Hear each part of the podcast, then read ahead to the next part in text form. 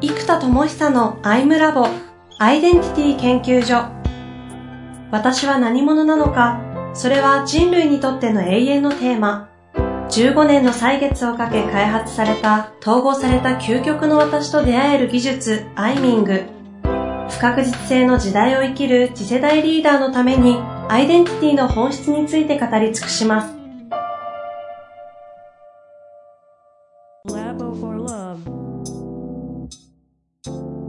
こんにちは、遠藤和樹です。生田智久のアイムラボアイデンティティ研究所。生田さん本日もよろしくお願いいたします。はい、えー、お願いします。えー、前回はアイデンティティシフトということで、えー、第2のロール、イノベーターがジントレプレイ。ジントレプレイですね。イノベーターがジントレプレイ。覚えらですよね。もう、いろんな、どんどん進化していくんでね、日本語がついてこないんですけど、まあそれによっていろんなね、その自己探求リゾートの3つの場所だとか、新しくもアプリ開発がすでに4つほぼ半ば終わりかけているとか、そんな、それを1ヶ月以内でこう進めているという恐ろしい話を聞いたんですけども、もう、今ここの手元にですね、あの事業計画書というか事業管理ポートフォリオ、ね、ポートフォリオですかね。マップですね。なるんですけど、ちょっと数がおかしいんですよね。そうです。もう今実質、えっと、35個ぐらいの事業があって、100億企業のポートフォリオですかみたいなものをこう目の前に繰り広げられて。でもね、絵に描いた餅は1000億ぐらいになってる。全然大変そうですね。30事業ですよね。絵に描いた餅はね。うん。うん、そこまででも、書かれてるということがちょっと一つ恐ろしいのと、うん、それぞれの事業ちょっとせっかくなんで聞いてみたいなと。もうね、これ話し出すとキリがないんですけど、ね、えっと、まあ、大きく分かれているのは、まず、エデュテックのカテゴリーですね。うん、エデュケーションテクノロジーで、まあ、アプリとか、うん、ウェブとか、で、もともとアイデンティティの統合に向かっていくための一番最初は自己分析なんですよ。わかりやすいのは、うんうん。誰でもやりやすい。うん、で、ここはまあ前回ね、ガラケーのミクシーアプリで80万ユーザーいってるから、はい、多分これ今ちゃんとリリースしたらもっといくなっていうのを思ってるんですね。で、まあそういう自己分析のものも含めたエデュテックのカテゴリーと、うん、あと、エデュケーションツーリズムのカテゴリーは、えっ、ー、と、いわゆるもう合宿教育なんですよ。うんなので、えー、っと、人と人が本当に開かれる教育をやろうと思った時に、やっぱり合宿でやった時の効果がもう劇的に高いんです。なので、やっぱりこの合宿教育プラットフォームを今構築中です。エデュツーリズム。そうです。で、えっと、今度は自己探求リゾートっていうカテゴリーで。ですね。で、そうするとこの自己探求のコンテンツ、発明家が発明したコンテンツと、エデュケーションツーリズムの、えーと、企画、側の合宿企画のコンテンツプログラムを実際にやれる wow な空間を作ろうと。うんうん、でこれもですね、えーと、合宿教育をやろうと思ったりあとエグゼクティブ向けの泊まり込みの、えーと、セミナーやろうと思ったり、戦略会議を僕らがやろうと思った時に、はい、ワオな空間がないんですよ。例えばね、僕にとって何がワオかっていうとですよ、うん、例えば、温泉でミーティングしたいんですよ、僕は。温泉で会議したい。はい。なかなかできない。うん。とかね、いや、例えばそれもっと行くと、いや、もっと、いや、俺ら今ちょっと気がたるんでねとかって思うわけですよ。いや、気がたるんでる甘いとか言ったら横に滝行ミーティングルームとかあるんですよ。そしたらね、上から滝がブワーッと冷たいやつが来てて、はい、8席ぐらいあって、みんなが円卓を。さ、その場で？その場で？そのまま？滝行で、でも滝行ってほら一人しか入れないじゃないですか。はいはい。でも、ここで対話をしたいわけ。ダイアログをしたいわけです。滝行しながら。だから、ダイアログできるように円形に滝が上からバーッと落ちてて、ほんでみんななんかもう、水がブワーって、俺は、俺は本気だけやみたいな。ほんで、ほんで、周りのリーダーも、俺本気だねみたいな。本気ですみたいな。ダイアログになってないじゃん。いや、だから滝行だから、魂の叫びなんです。だからもうダイアログなんだけど、でも、滝行で寒いから、みんなも震えながら本気出すじゃないですか。はい。んで、普段ね、あの、会議室で、お前本気かなんて詰めたらパワハラになっちゃう。でもこの滝行しながら、もうリーダーも震えながら、声が震えながら、唇紫になりつつ、お、俺、俺も絶対本気でやるからねみたいな、お前、お前ら本気やれみたいな。なってたら、超ウケるなと思って、ほんで、ほんで、ほんで、そこで滝行でみんなコミットしたり、本気ですとか言って、もう唇紫になるから、やべえってなって、よっちみんな温泉に戻れっつって 温泉に戻って、へーみたいになったら、いやー、ぶっちゃけコミットメントよりこうやってゆったりしてるって幸せっすよね。確かに。みたいな。結局ね、僕らって、何の話か分からなくなってきた。いろんな環境によって思想も変われば意思決定も変わるんです。えでも、その環境において決めてしまったことが、うん、日常の生きてる環境において適正とは限らないんです。で、えー、例えばありがちなのは最近ね、自己探求っていうと、自然の中でリトリートって言われるんですけど、自分を探求するって多いんですけど、大自然の中で自然と一体な気持ちの中でこれが私だを作ってしまったら、都会に戻ったらこれは私ではないができちゃうんですよ。だって、自然の中で、うわーなんて顔にでカフェにいたら、ちょっとなんか、恍惚とした雰囲気でいたら、変な人になっちゃうからね。だからこの自己探求リゾートの中では、そういう空間がいっぱいあるんですよ。うんうん、で、もう畳のデザインとかもいろいろ決めてて、一末模様にするんですよ。でも一末模様だったら、陰と陽の四角が並ぶから、この陰陽っていう概念でやりたいし、あと陰と陽で言うとやっぱ光と影なので、太陽の光と影でアートが出現する仕組みを作っておきたいんですよ。はあ、で、これはあの、隠れミッキーみたいな感じで、うんうん。例えば夏至の日のここにしか出てこない竜とか、なんかそういうのをね、隠しネタでね、用意しておきたい。で、たまたまそれを見た日には、あの、ラッキーですよと。なんか願いが叶えますよとか、そのちょっと言われを作っててね。うん、だそういうのやったり、あと足湯会議室、うん、会議室で足湯になってて、みんなで足湯できるとか、あと、これもね、ギャグ半分、本気本気半分なんですけど、多分本気ですね。あの、皇帝の会議室っていうのがあって、皇帝皇帝の会議室。これは、あの、みんなね、ちょっとあの、もうこれコスプレみたいな感じで、でもコスプレもおもちゃじゃ面白くないから、うんうん、リアル皇帝みたいなすっごい本物の衣装をみんな着せられる。皇帝ね。皇帝皇帝。エンペラーエンペラー。エンペラーの皇帝。そう。で、そういうのをまさにバッとあることで、服からアイデンティティが変わるんです。だから制服着るとバシッとするように、スーツ着るとバシッとするように、それ皇帝の衣装とかの着付けまでさせられて、こうみんなエンペラーの会議みたいになってるわけですよ。6人のエンペラーここに集うみたいな。で、えー、っと、まあ、これもね、 education だからやると怒られそうなんだけど、やっぱり、これでももう怒られるとか気にせずやった方がいいなと思うのは、うんうん、その皇帝なんだけど、こう、周りにちゃんとこう、綺麗なお姉さんがいて、あの、大きな鳥の羽みたいな、あの、うちわで仰いでくれてる。だから、こうやってみんな、こうやってエンペラーの格好して、むっちゃこうみんなガチで会議してるんだけど、こう横でお姉さんこう、わっさわっさわっさわっさわっさわっさこう、鳥の羽で あの、仰いでくれ、仰いでくれてると、むっちゃ肯定感出ると思って。出ますよ、それは。絶対テレビの絵で肯定感出そうと思ったら、この、うちわで仰がれてるシーン、玉座に座ってうちわで仰がれてると、うわ、肯定って感じするんですよ。します、確かに。仰がれてるうちわがないと、ちょっとね、ピリッとしちゃう。だから、あれがあると、なんかちょっと態度のでかい、なんだろう、あの、苦しゅうない、あの、なんだ、崩しなさいみたいな、そういうようなキャラクターができるから、なんかそういうのをやると、超面白いなと思ったり。ちょっと待って、その、それをやって、うん、要は何のリゾートなんでしたっけ？自己探求リゾート。えっと、それは自己探求なんですね。そうです。つまり、アイデンティティをシフトさせていったり、うん、内なる自己の反応を見たいんですよ。どういう環境の時にどういう事故が出てくるかとか、で、それによって開かれるものもあれば、うん、もしかすると、日常で、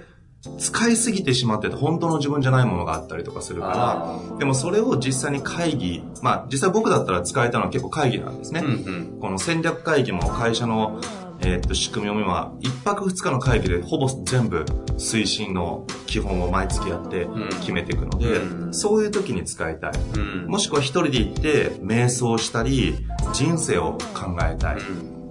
とか、まあそういう使い方なるほどで、リゾートだと、こう、エンターテインメントリラックスなんですよ。ああ、確か一般的なリゾート。だけどそこで、あ、すごく素敵なビーチと思ったらさ、僕とか瞑想したいの。でも、それすると変でしょっていう。でも、ここは、 natural intensive なんですよ。 Intensive。ナチュラルっていうのは、まあ、大自然っていう、自然の中にあるのと、うんかつ自分のナチュラルが出てくる。で、ナチュラルっていうのは自然体っていうニュアンスと、あと才能っていう意味があるから、うん being が自然体ナチュラルであり、ナチュラルの天性の天賦の才が開かれていくナチュラルな状態と、あと intensive。僕らリラックスをしたいんじゃなくて、リラックスも一部大事なんですけど、目的は intensive な研ぎ研ぎ澄まされた集中状態にしたくて、うんその集中状態を保つためにリラックスが必要。でもリゾートの場合リラックスが目的ですよね。あでもここによってはリラックスはインテンシブな状態をキープするために必要なものだからはあ手段なんですよ。だからナチュラルインテンシブがちゃんとこの空間では常にキープされるっていう自己探求リゾートを作りたい。だこれをもう今島に作ること決めてるから、しかも島は決まってますしね。そうです。来年の7月に、まあ、リリースされると。まあ、とりあえず10億ぐらいですかね。そう、10億ぐらい必要だから。まあでもこれもね、ほら今だとクラウドファウンディングって可能性もあるし、うんうん B2B で最初から、じゃあ、1棟多分2、30万からの高級ビレッジを作るので、いわゆるこう、アマンリゾートに匹敵するレレベルじゃないと、ワオじゃないんですよ。なんかコンセプトはいいんだけど、空間クオリティがワオじゃないと、例えばね、僕らなんかもそういういいホテルとかしょっちゅう使うから、はいはいそうすると、なんか、そっちの方がいいじゃない？やっぱりこう集中させてくれるとか、ステータスを上げてくれる。っていう、そういう空間でないと、ここは意味がないと思ってるから、なるほでもね、例えば法人に1棟20万か30万で、じゃあ10人だから2棟、ど。うん2棟にして、じゃああ10泊分とかだったら、結構買ってくれる法人あるんじゃないかな。うん。で、そしたらね、それ、じゃあ1社300万ぐらいだったら30社うん。売ったらね、1億ぐらいになるから、30社ぐらいなんか気合い出せば絶対売れるなと思って。ああもう買う会社簡単にありそうですよね。とか、あとアイミングを含めた経営戦略合宿とかを全部パッケージにして、そうするとコンテンツとハードも含めた最高空間うん。を提供するっていう仕組みにしてやってたら、これもいけるなと思って。確かに。大企業の組合とかね、うん活動とかもそういうところでやりそうですし。そう。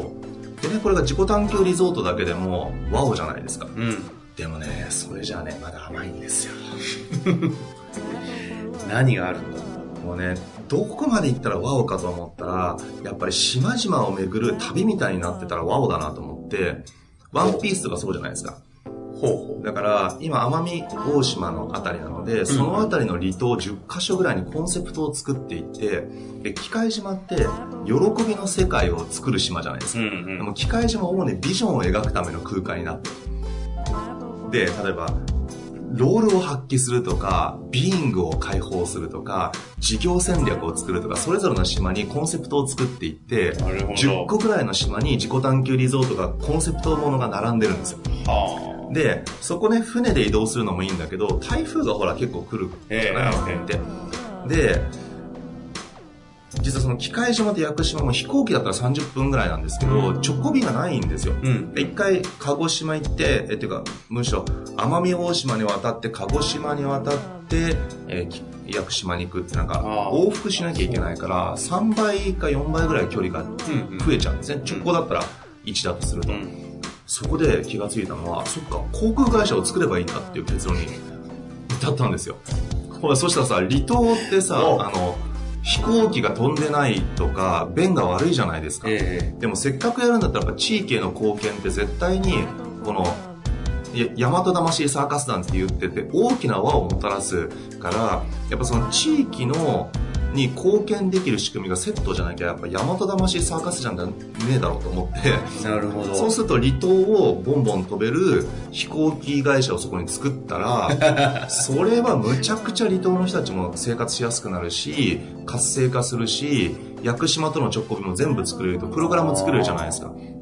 えしかも、これ、もう自分たちの飛行機だったら、飛行機の移動中って疲れるけど、これセミナーにしちゃえばいいんですよ。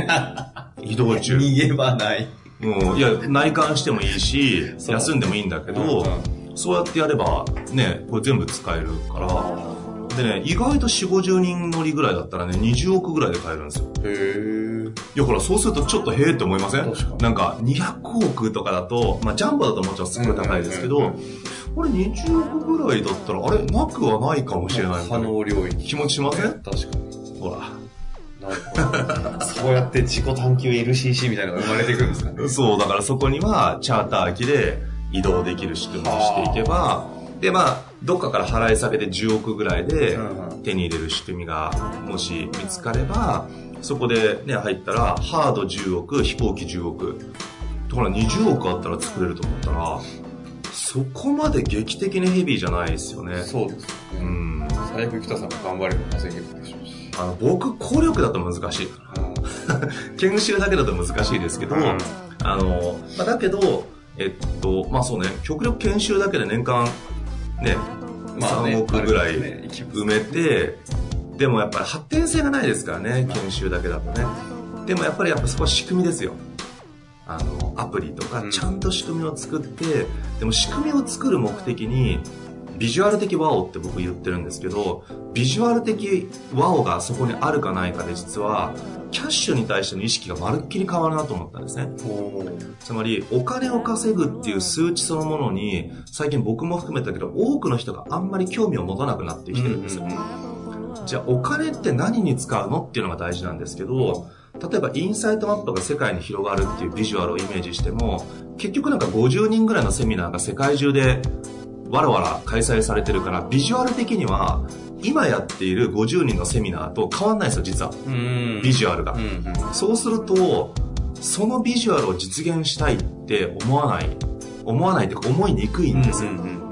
ところが、自己探求リゾートっていうコンセプトを作って、島々を渡り歩いて合宿できたら超ワオじゃないって。思った瞬間で、しかもチャーター機があって、その飛行機もコンセプト化されていて、デザインからもう全部この仕組みになっててうん、で、島々を飛んでって下ろしていって、全部空間がセットされてるっていうイマジネーションが湧いてくると、えで、今度逆にそこまで行くと世界から人が来るなと思ってるんですよ。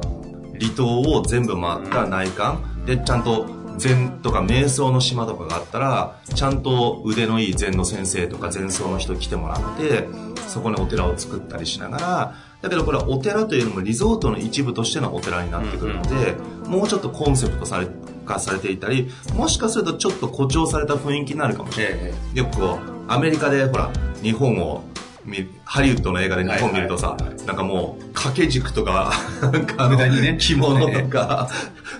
あの、刀とかいっぱい置いてあるんだけど、いや、それ日本にもそんな空間ないからみたいな、なある意味ちょっと、その禅寺のイメージが外国の人でもインパクトがあるような、ちょっとだからエンターテインメントの場所だとそうなるじゃないですか。うん。だからまあそういうものにしていくかもしれないんですけど、とにかくそのレベルで作っていくと、今日本に内観に来たいとか禅の修行に来たい人ってすごく外国の人多いから、そうですね。そしたらわざわざそこまで行く。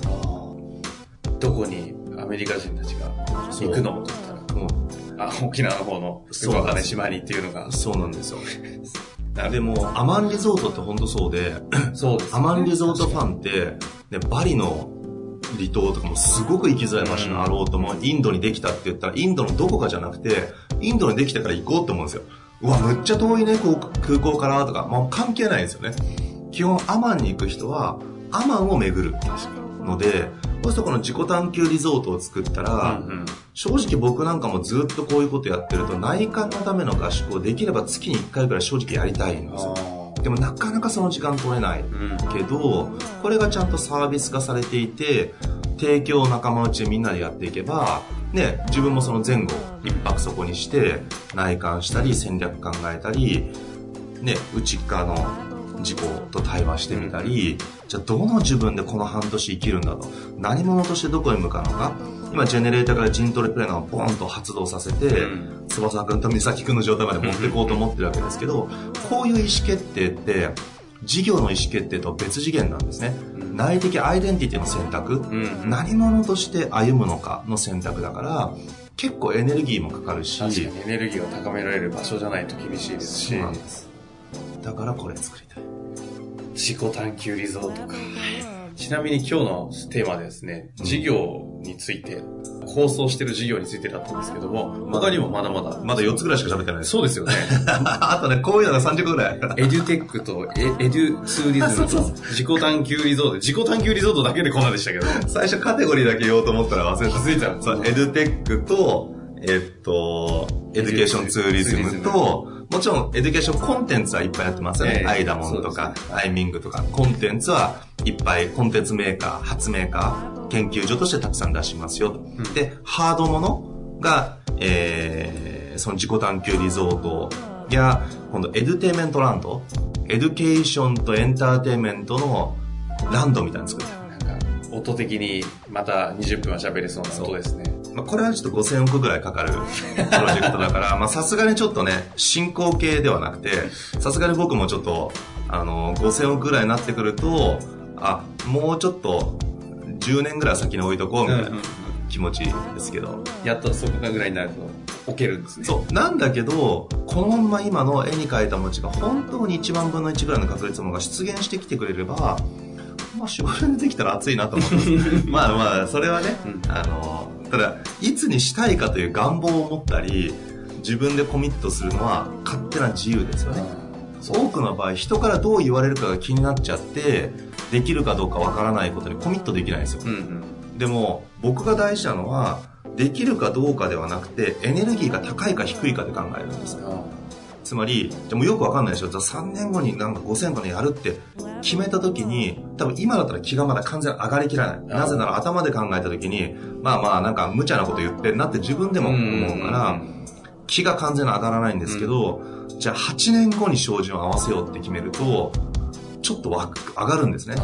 とか10年後って言うとちょっと下がるんです。うんうん。つまり、なんか、とりあえず夢物語として置いとける。そうすると、例えば今8年後にポンとセットすると、なんか、無理そうなんだけど、気が上がる。そうすると僕らって、エネルギーが最大の状態で頑張ってできないことはできないんです。っうんうん。てことは何が大事かというと、意思決定してる時のエネルギーが高いか低いかだけなんですよ。うん。で、それが言ってできなかったら、人から言われたら、できなかったじゃんって言われるのが怖いってなると気が下がりますよね。うん。だからみんな気が下がることを選ばない。うん。うん、でも、もっと極論すると、人から言われようが言われまいが、エネルギーが高い状態をずーっとキープすれば、それだったらできたかもしれないのに、人から何か言われる、結局できなかったじゃんって言われることを恐れて気を下げちゃった結果、下がった気で実現できる範囲しかできないんですよ。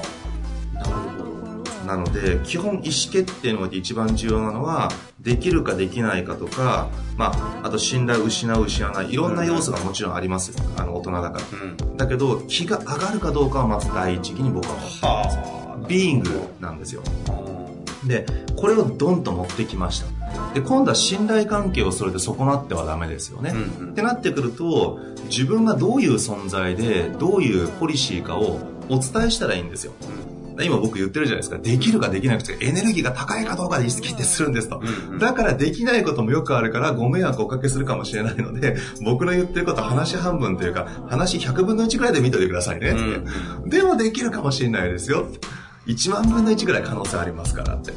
うん、でもそれを1万分の1もあったら十分勝負する価値があると信じてるから、エネルギーが高い選択してるんですと。はら自己探求リゾートだって、だって究極1頭だけ立てればいいんですよ。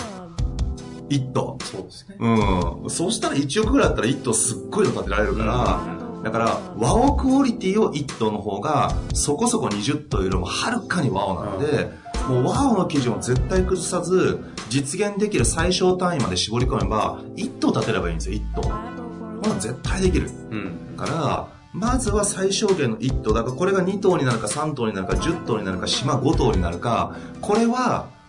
もう運とか縁とか、うん具現化のスピードいろんなものが影響しますけど、1頭だったら来年してから絶対できるから、オープンっていうのは言えるんですよ。そうするとビジュアル的ワオによって今、グッとエネルギーが上がる。うん。そうすると、まず気の高さを重要視して、その上での信頼って言い方してましたね。はい。そこをちゃんと崩さないような説明っていうんですか？うん、私が何者かをちゃんと伝えられるアイデンティティのちゃんと理解が大事なんです